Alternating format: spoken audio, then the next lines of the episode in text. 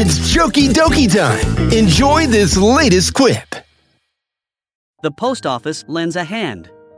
There was a man who worked for the post office whose job was to process all the mail with illegible addresses. One day a letter came addressed in with shaky handwriting to God with no actual address. He thought he should open it to see what it was about. The letter read Dear God, I am an 83 year old widow living on a very small pension.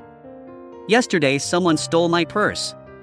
It had $100 in it, which was all the money I had until my next pension payment. Next Sunday is Christmas, and I had invited two of my friends over for dinner. Without that money, I have nothing to buy food with.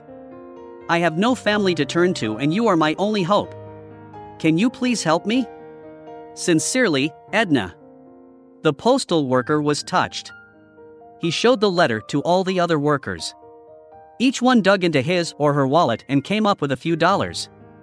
By the time he made the rounds, he had collected $96, which they put into an envelope and sent to the woman. The rest of the day, all the workers felt a warm glow thinking of Edna and the dinner she would be able to share with her friends. Christmas came and went.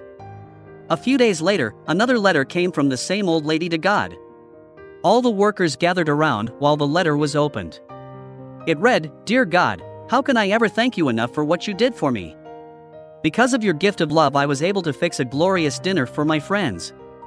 We had a very nice day, and I told my friends about your wonderful gift. By the way, there was $4 missing. I think it might have been those bastards at the post office. Sincerely, Edna.